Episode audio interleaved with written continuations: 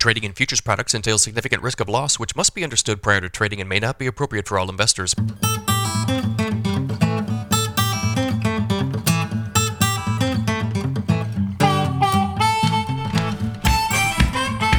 Hey, everybody, welcome back. And uh, Pete Meyer, welcome to Grain Markets and Other Stuff. I believe this is the first time you've ever been on with me.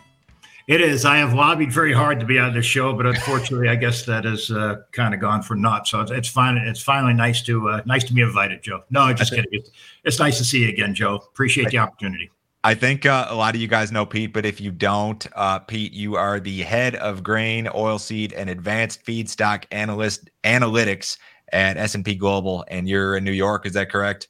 That's correct. So we're we're not we're a non-trading firm, but what we do is we advise uh, both end users and suppliers um, of agricultural products on our side. We're, we're very heavy on the energy side. So a lot of the clients that we talk to are energy um, energy producers and also energy users. They can range from airlines to some of the major refineries in the country. So this week's news was obviously uh, impacted them, and and I guess that's why we're having this conversation.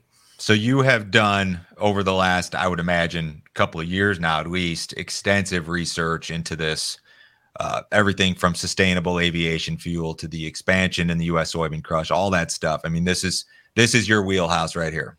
This is correct. So two years ago, before the pandemic started, I would say, Joe, that the number one question we used to get from our clients, which at the time were pension funds and hedge funds, was, "Hey, Pete, what do you think of the price of beans? What do you think of the price of corn for the next 18 months, two years, whatever?" Yeah.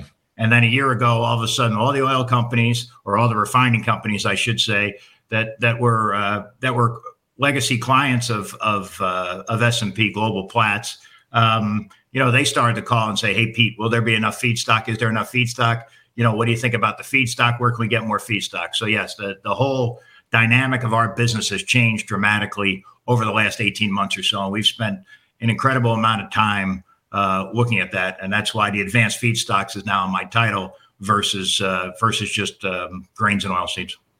Okay, so EPA came out with these proposals yesterday, and I think I, I think I would argue at least that probably the weakness in the bean oil market and in the soybean market had something to do with that. Yet I don't know if it's a make all be all either.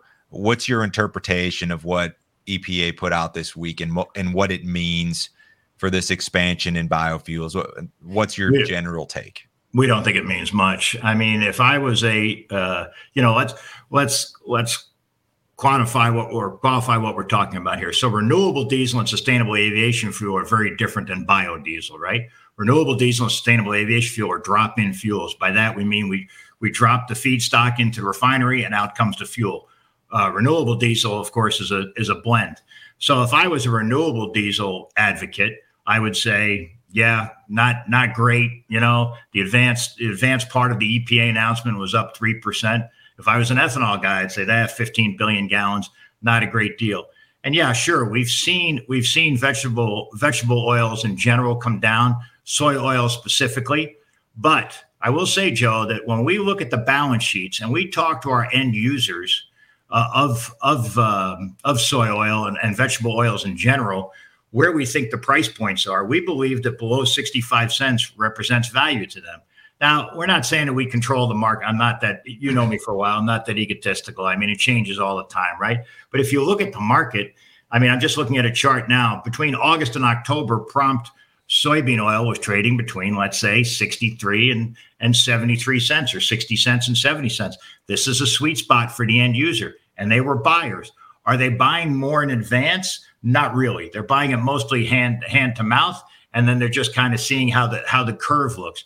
Then we had this big spike. Why was the spike? Well, you know, I mean, you hate to say it, but the, the speculators were in there, and the speculators added a lot of a lot of length to the bean oil market. And now all of a sudden, you get this pseudo, uh, not a great announcement, shall we say? And and now here we are again. And today, there we are, right back to so. It, so this was, I mean, long story short, the news this week it was enough to spook the speculator out of this thing, but not necessarily a game changing event the way you see it. We don't we don't see any change in it, Joe. And as a matter of fact, when we look at it quarter by quarter, this last quarter, Q3, was the first time in history where renewable diesel sustainable aviation fuel production capacity in the US surpassed renewable uh, surpassed biodiesel. So biodiesel capacity has, has, has really started to go down, and renewable diesel has gone straight up. Um, so we think we think it's uh, we think it's it's still it still remains intact, and we also believe, Joe, that by 2030, when we start to look at all these crush plants, and we're going to add 500 million bushels of crush capacity, and we and we see all these new um, renewable diesel, sustainable aviation fuel plants coming online we still believe, Joe, that by 2030 we just don't have enough feedstock for all these plants, and we don't see that. We don't. Do you believe? Do you believe those numbers? 500 million. Oh yeah, you do. Yeah. So you're very so you're very much on board with the idea that not only will all these crush plants be built, they'll be operational. This is the this is the real deal. I think that the the problem that it presents, and when I talk to the Illinois Soybean Association, the Iowa Soybean Association, the Minnesota, blah blah blah blah blah, my message is always the same you love the fact that there's going to be demand for vegetable oil and in particular soy oil, but you ha- you have to be cognizant of the fact that we have to find markets for the meal. That yeah, that's be- uh, that's going to be one of the obvious problems or growing pains is is the right. meal situation.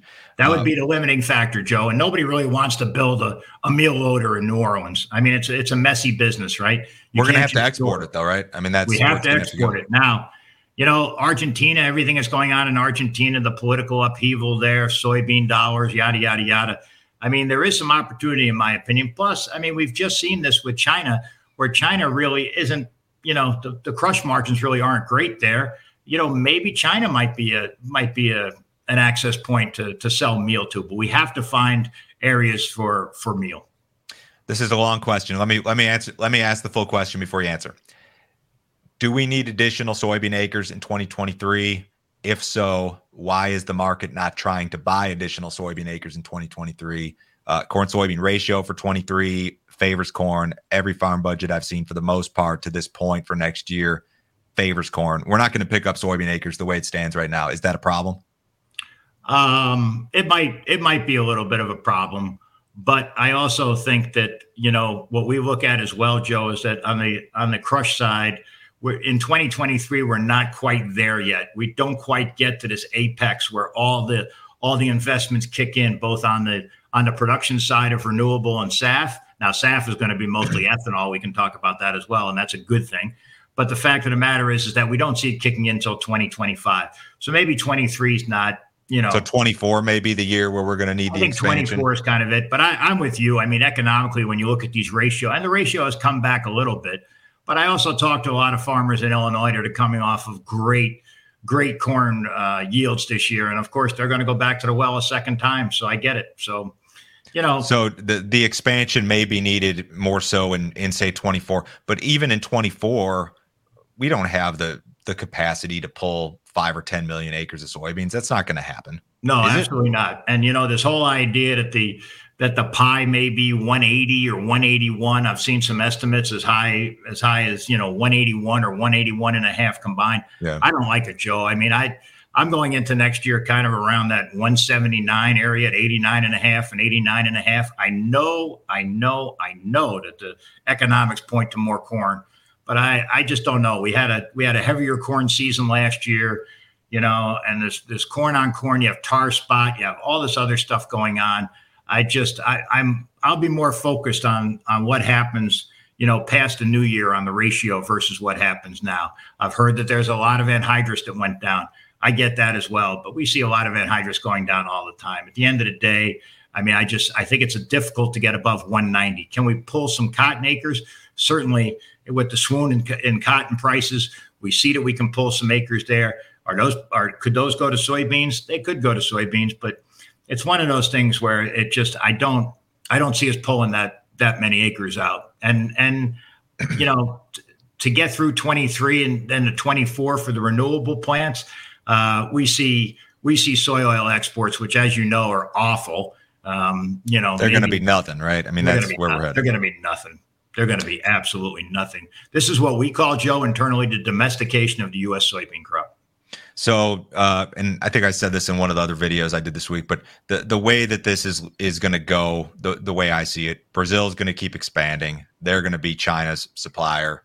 We're going to be our own deal, and and we're going to be a residual exporter at the end of the day. I mean, I 100 I 100% agree with that. If if if Brazil can produce 150 or 152, I know that the numbers are higher than that. I'm more conservative by nature. Who's to say that they can't export 100? China's right. going to import 100. Is it going to be one for one? No, of course not. But the fact of the matter is that you've taken that demand off the table in theory in your balance sheet because one country can take care of another country's demand.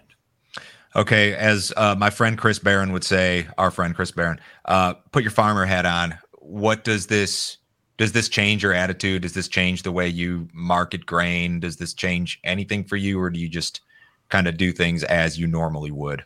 I think you do things as you normally would. I don't. I don't really.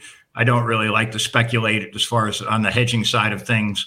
So, I mean, if it makes sense for you, and and you and I have, have known Chris for a long a long period of time, and he does ask me this question all the time. I mean, if you're buying inputs, you got to sell production. You just have to take it one step at a time sure everybody thinks that the price or you know everybody hopes that the price is going higher but what i would say is that what you've done here instead with the with the drought issues in the us with um, there's a lot of pressure on brazil to produce over 120 in corn and over 150 in beans. Let's be honest about that. If that fails well then anything can happen. But mostly what we see out of this demand for whether it be ethanol for sustainable aviation fuel or soybean oil for renewable diesel and and sustainable aviation fuel what it's done is it's created a, a, higher bottom to the market right? So instead of instead of saying let's say we can get corn down to 350 or something like that i mean certainly 550 seems like a reasonable number. And the same thing with soybeans. We can add kind of a few dollars here to where we thought the bottom where where we thought the bottom typically was. So is there any more pressure than there would be in a normal year? I mean i know we've got tight supply and demand and everything. Is there more pressure or are we going to be more hypersensitive when it comes to weather in both South America and the US? I mean, the the, the pressure's on here to grow some crops because we're tight already. Oh, there's no question. There's a lot of pressure. You know, I think we have to take Ukraine out of the out of the picture. And Ukraine, as we've seen the last few weeks, I mean, they are a major exporter of sunflower oil. They crush it there. These power outages have killed that. So the vegetable oil market globally will still stay tight. Palm oil still has socioeconomic issues attached to it, so that's going to stay out of the thing. So literally, we still have a tight situation in the oil market, regardless of the vegetable oil market, regardless of what's going on in the renewable space. We have a tight tight market in corn, um, and we just you know we think it takes maybe two or three normal crop years back in Ukraine to kind of make up. Let's not forget, Joe, and you noticed the EU had a terrible summer this summer yep. as well. So you know it, it's just it's it's very, very tight. To answer your, it's a long way to answer your question. Is yes, we've become hypersensitive to the weather. I mean, everything is said that the La Nina is kind of going to return back to normal uh, by the time spring comes along. But weather guys can't tell me what's going to happen in two days. Never mind what's going to happen in three months. The thing about acreage is that, like, okay, maybe we need some more bean acres, but can you afford to lose corn acres? Can you afford? No, I mean, you can't. Not right now. No, I agree. And this whole thing with Gevo and LanzaJet you know, with the electrification of the U.S. Uh, U.S. car fleet, everybody would or people have said, well, you know, you got a problem here because now you're going to have less ethanol demand. And the fact of the matter is that I think that Gevo and LanzaJet, which are the two big sustainable aviation fuel producers in the U.S., have seen that, and that's why they've come out and said we're going to convert ethanol to sustainable aviation fuel. As a matter of fact, you you'll remember that six or nine months ago, ADM said that by 2025 they were going to divert two thirds of their ethanol production, which is 900 million gallons a year, to Gevo to produce um, to produce uh, 500 million gallons of sustainable aviation fuel. So this will balance it out, Joe. We're going to keep this. You know, originally a couple of years ago, most people were talking about turning just vegetable oils into sustainable aviation fuel, but now this technology seems to be grabbing hold, and they can turn ethanol or what we call alcohol to jet. So this uh, the soybean crush expansion deal, we we've seen um, with aviation fuels and some other stuff. We've seen some states uh, provide tax incentives and, and different things along those lines. Um, is this thing going to be able to stand on its own, or are you going to need incentives, or is is the market going to have to do some work here to make all of this function? I will tell you. I will tell you that the airlines and and we speak to the biggest ones, United, Delta, those people. I was just at Delta in Atlanta last week. I mean, they're very pragmatic about it, right? They're looking for a price that's going to match the uh, the current jet fuel price. We're not there yet. Can we get there? Certainly. Can we get there? Yes, we can. Now, certainly, the increase in the um, in the uh, Inflation Reduction Act of a dollar to a dollar fifty to blending credit for uh, sustainable aviation fuel will help.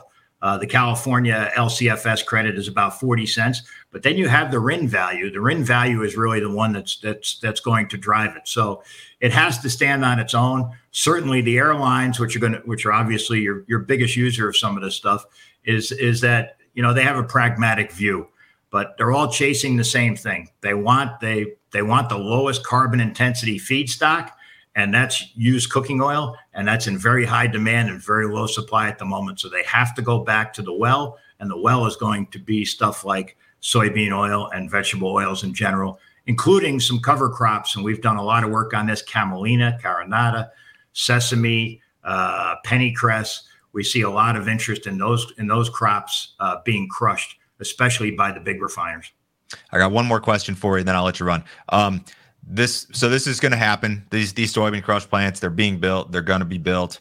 Uh, what are going to be the biggest hiccups here? There, there's going to be growing pains there are going to be hiccups. What do you see as being the biggest roadblocks obstacles things that could go wrong? What how does this how does this not work the way that it's planned right now I think financially we're okay because it's it's the oil companies that are behind it, and as we both know, the oil companies have the deepest pockets, right? The oil companies right.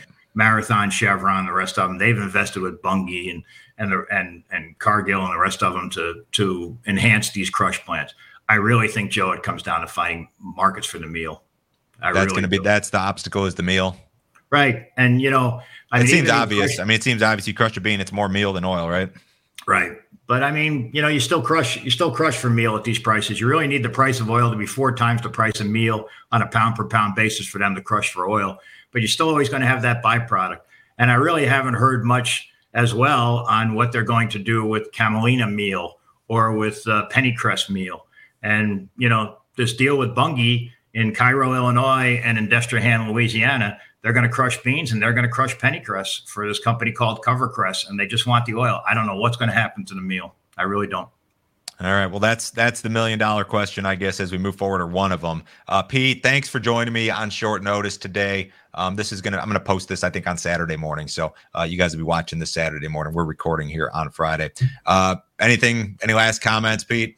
No, I just wish everybody and you and your and and let's look forward to 23. But we let's not get too bogged down with what the EPA has to say because we think that uh, we think the renewable segment is in it to win it. Good deal, Pete. Have a good weekend. Uh, we'll do this again. All right. Thank you, Joe. See you.